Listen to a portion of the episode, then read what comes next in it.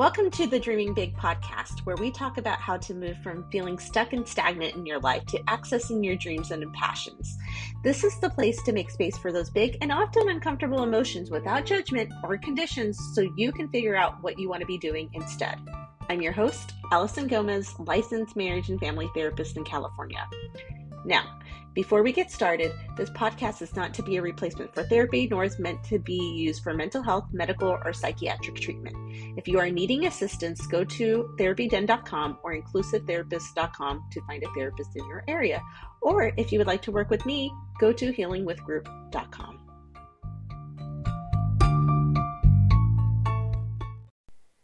Hello, welcome back to another episode of Dreaming Big.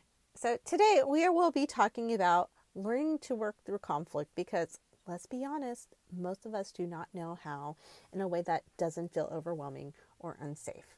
And this is so important because when you're trying to make a change, you're going to ruffle feathers. But first, let's acknowledge conflicts can be scary as fuck because of our past experiences. Meaning, like, ang- anger is usually involved in conflict, and it can bring up like abandonment and all kinds of shit. So when people think about conflict or confrontation, there's usually this assumption for like the worst of things. Like yelling, screaming, physical intimidation, actually physically getting hurt, emotionally hurt, threats of abandonment, threats of retaliation. Conflicts can lead to really awful things and there and and while it's true.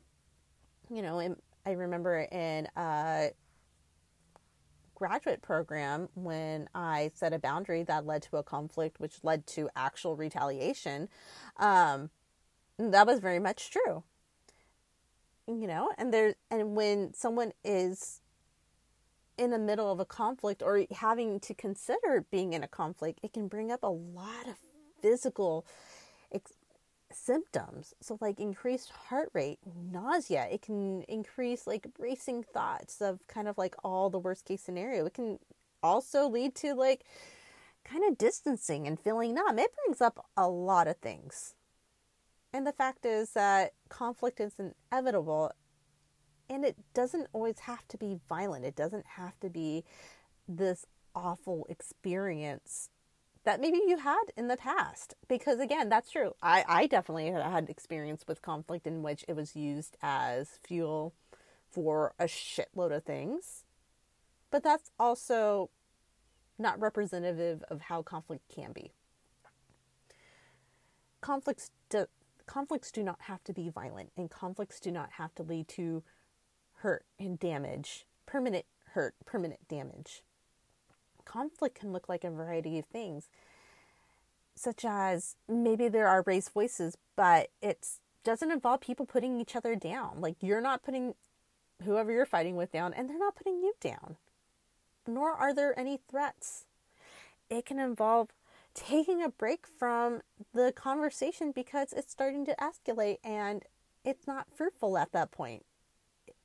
It can look like listening to each other's point of view and finding validation in that or not, but just listening and setting boundaries. This is how we're going to fight, or these are the boundaries that I'm needing, which is why we're even having this confrontation in the first place.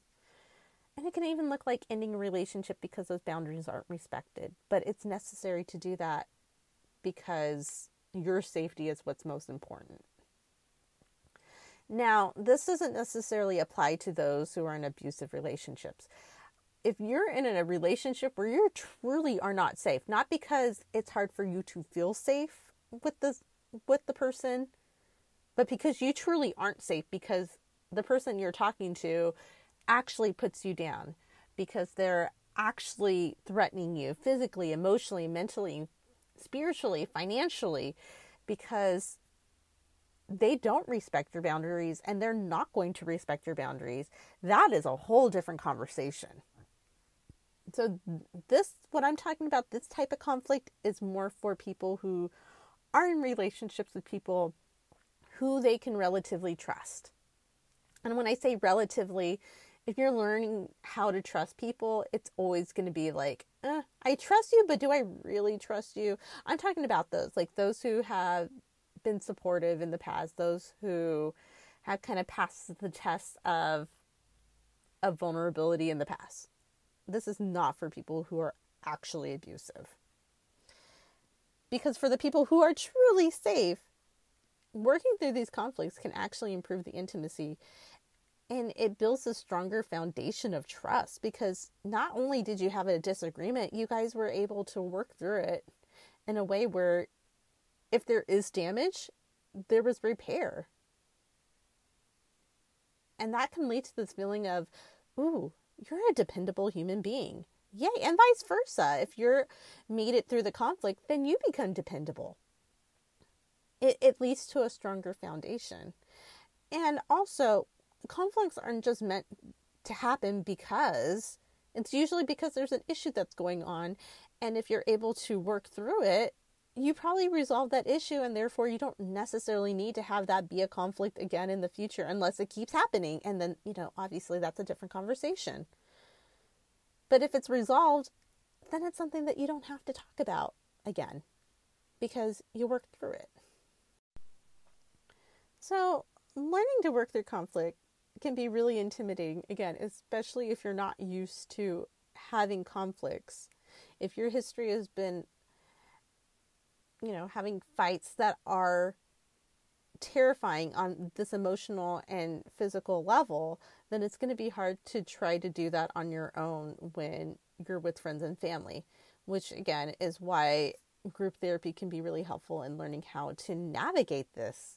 So you can do apply that experience out into other parts of your life because you'll have practice voicing your concerns or you know or a boundary that's been violated because that can be really hard especially if you're someone who fears being retaliated against or if you're someone who wants to take care of other people's feelings um, i'm even thinking like in the workspace with like supervisors and colleagues it, it can feel really intimidating voicing your concerns. And in a group setting, you will actually have practice in doing that because no group, whether it is a family, friends, a therapy group, there's no group that will never ever have a conflict. There will be conflicts at some point. Someone will accidentally say something that is upsetting or do something that crossed a line. And when that happens, that will be the opportunity for you to be able to voice that.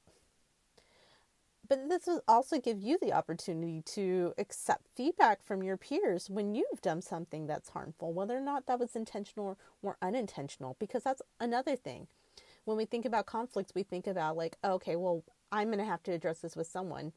Well, sometimes people have things that they need to address with us. And if you're not open to that because of that reactivity, it can make it really hard to work through that conflict. So, being in a group setting, in a therapy group setting, can give you an opportunity to learn how to tolerate accepting that feedback in a way that's not going to lead to you, you know, defining yourself as a morally bad person if you made a mistake. Because again, you're human, you're a complex human being. So things happen. And when you're able to be open and listen, whether or be open and express, you can learn how to do that without overly reacting in a way where you're judging yourself or judging others, which will help you better navigate the conflict. So that's going to help you figure out okay, do we need to have a timeout? Do we need to have like a breather? Or do we need to like, what do we need to do to help resolve this? And so you'll have practice in resolving and kind of seeing how firsthand you can have conflicts with people that you trust, and it doesn't necessarily have to end relationship, but can actually make the relationship stronger. So, on that note, as we're wrapping up, it is important to accept the fact that conflict will be a part of your relationships, regardless of how healthy and stable it is. And that also includes work too. Conflicts are going to be in all aspects of our lives. And it can help you feel more confident in embracing yourself and then getting your needs met and feeling more connected in your relationships. So it doesn't necessarily have to be something we fear at all times, but more as if we accept that's what it is, this is an opportunity to grow. Mind you, again, disclaimer, in safe and health in safer relationships, this does not apply to abusive relationships. But anyhow, on that note, until next time, toodles.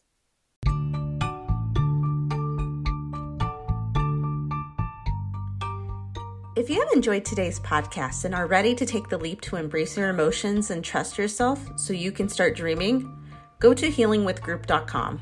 Make sure to subscribe so you'll be notified when a new episode drops. You can also follow me on Instagram at Alison Gomez LMFT.